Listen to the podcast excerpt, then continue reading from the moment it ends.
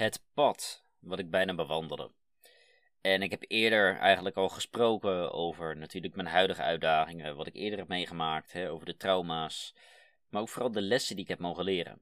Maar ik heb niet eerder concreet uitgelegd hoe diep ik nu daadwerkelijk zat en waar ik ook echt tegenaan zat. Wat de risico's waren die ik daadwerkelijk ondervond toen ik zo in de put zat. En dat is iets waar ik dan ook vandaag eerlijk over ga zijn. Maar wees je er wel bewust van dat er waarschijnlijk wat schokkende dingen en realisaties voorbij gaan komen die jij niet van tevoren zag aankomen. Stay tuned.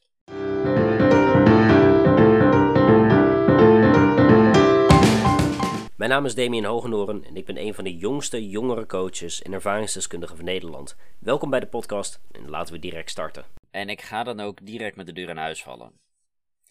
Ik ben alcoholverslaafd geweest. Ik ben masturbatieverslaafd geweest. Ik ben gameverslaafd geweest. Um, en van de alcoholverslaving was niet heel extreem. De rest was uh, eigenlijk best wel extreem. Maar uh, bijvoorbeeld alcohol, dat is iets waar ik het nu over wil hebben.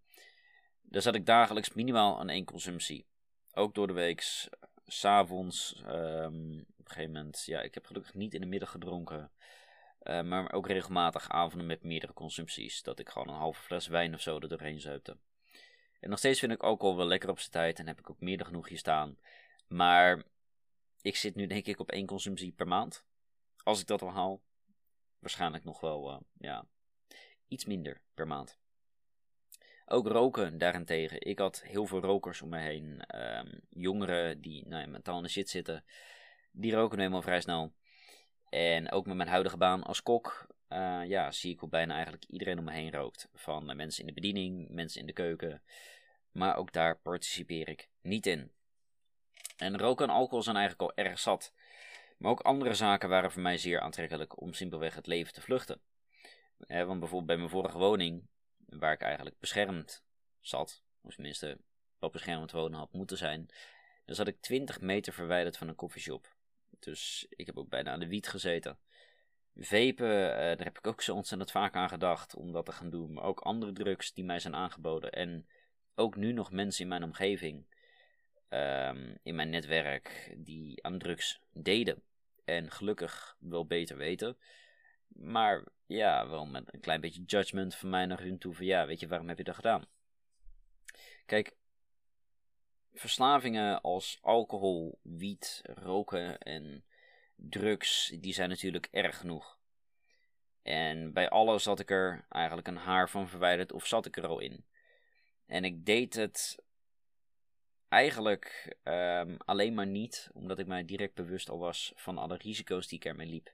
Van alles wat er zou gebeuren als ik het ook maar één keer gebruik, omdat ik wist dat het voor mij een vlucht had kunnen zijn. Dat het een release had kunnen zijn voor nou, de uitdagingen die ik in die jaren heb mogen ervaren. En dan denk je nu misschien van, oh wow, dat is al heel wat. Maar dat is nog niet alles. Ook manipuleren was iets wat ik enorm vaak deed. Um, en dat deed ik niet om mensen te kwetsen. Of tenminste, niet intentioneel om mensen te gaan kwetsen. Simpelweg omdat het voor mij een vertaalslag was om mijn pijn, mijn frustratie, om dat om te zetten in eigenlijk een ja, gedeelde leed, om het zo te zeggen. Om, ja, om het met mensen te kunnen delen. Dat ik niet de last alleen hoefde te dragen. Tenminste, dat was de kronkel uh, op dat moment die in mijn hersenen aanwezig was. Maar er is iets nog erger. En ik vind het enorm moeilijk om dat hier zo te bespreken, aangezien het wel enorm ja, kwetsbaar is en niet veel mensen dat weten. Maar ik was zo woest voor zoveel jaren en ik zat zo in de knoop dat ik maar een paar chatberichten verwijderd was om uh, huurmoordenaar te worden. Want al die jaren vol pijn, vol verdriet, angst, frustratie van mensen die aangaven dat ze mij konden helpen of mensen die me misbruikten. Terwijl keer op keer weer bleek dat ze dat niet konden doen, dat ze me niet konden helpen. om gesprekken met de GGZ aan te gaan, dag na dag weer, met allerlei medewerkers, met orthopedagogen, gedragswetenschappers, psychologen, psychiaters, groepsbegeleiders, PMT-therapeuten, ehm, van alles en nog meer. En keer op keer, keer op keer werd mij dan ook verteld dat dat het goed zou komen. Hè? Dat ze me konden helpen. Dat, dat zij het verschil wel zouden maken. En dat was binnen de GGZ.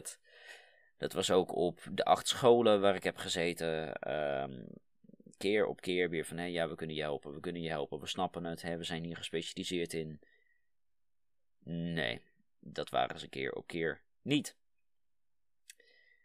En ik gleed daardoor alleen maar verder af. Ik kwam steeds dieper eigenlijk in de problemen met mezelf.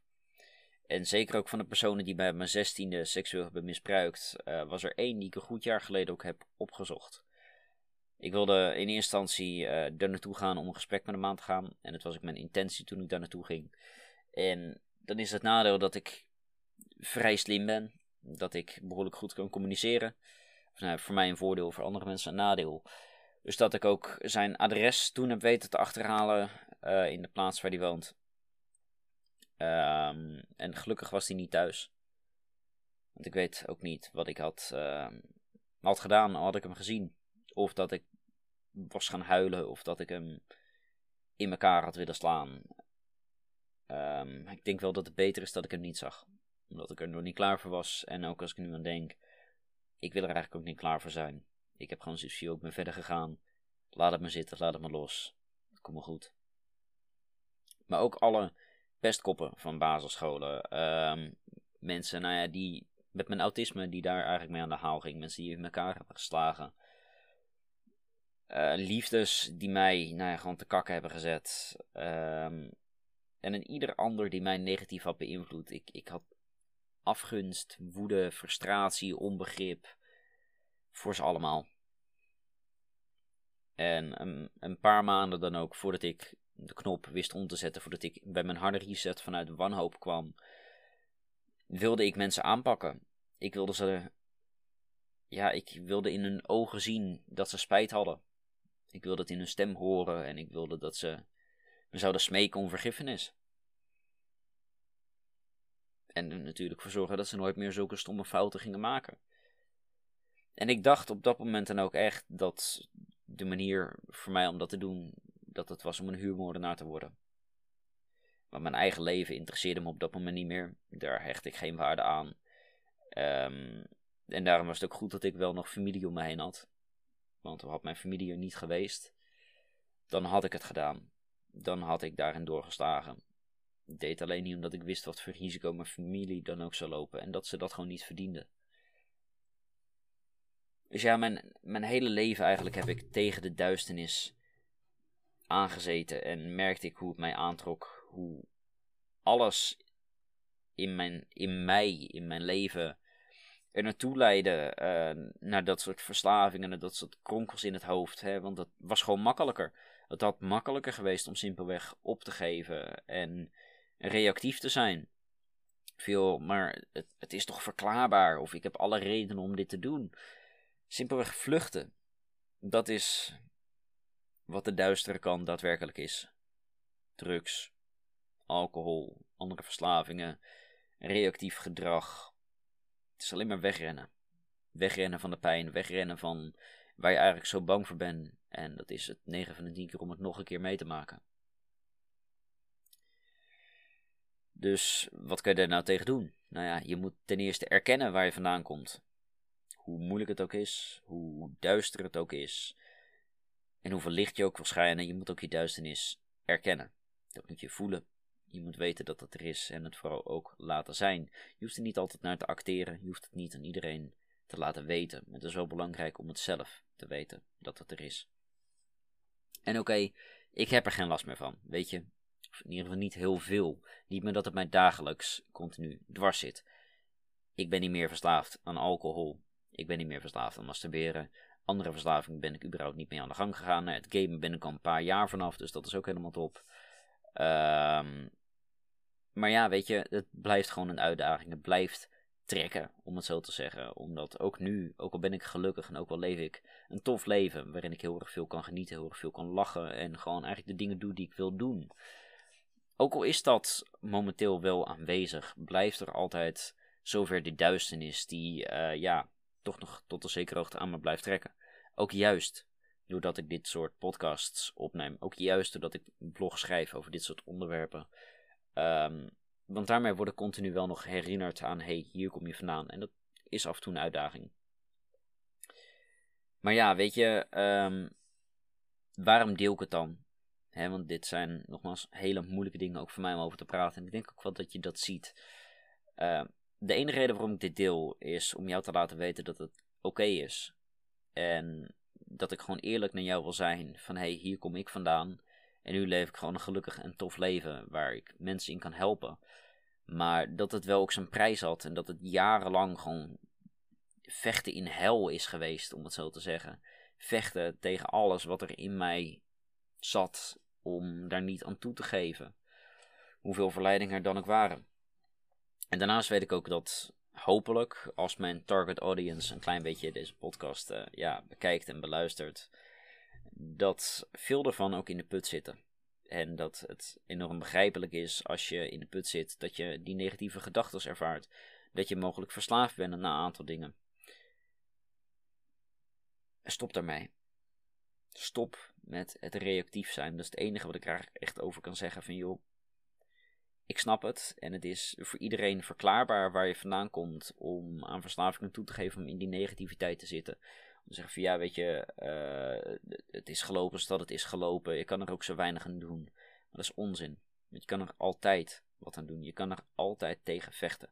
Dus zit je nu nog in de put, zit je aan die zwarte kant van het leven, weet dan gewoon dat de tijden beter gaan zijn, maar dat het wel van jou vraagt dat je je bewust bent van welke verslavingen er zijn, van welke verslavingen, welke je daar kans op hebt, welke dingen je eigenlijk niet moet doen in je leven, welke dingen je wel moet doen in je leven. En vooral ook om dan gedisciplineerd daarin om te gaan, om zoiets te hebben van joh, dit brengt me wel verder, dit brengt me niet verder. Dus daar houd ik me aan. En dat gaat waarschijnlijk ook vragen dat je je omgeving aanpast. Dat gaat vragen dat je je leven of je werk, je, je studie, wat dan ook aanpast als je het nu niet naar je zin hebt, als je nu in een negatieve kant zit. Maar weet in ieder geval dat het goed komt. En dat als jij je omringt met die juiste mensen, het liefste vijf juiste mensen om je heen, dat jij daar de zesde van wordt. Want een ieder persoon die om jou heen komt, moet jou wel waard zijn. Want dat is echt wat ik jou gun. Neem dat nu maar van mij aan. Dus tot de volgende.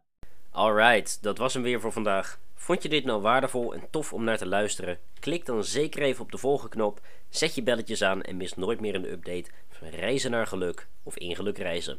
Aju!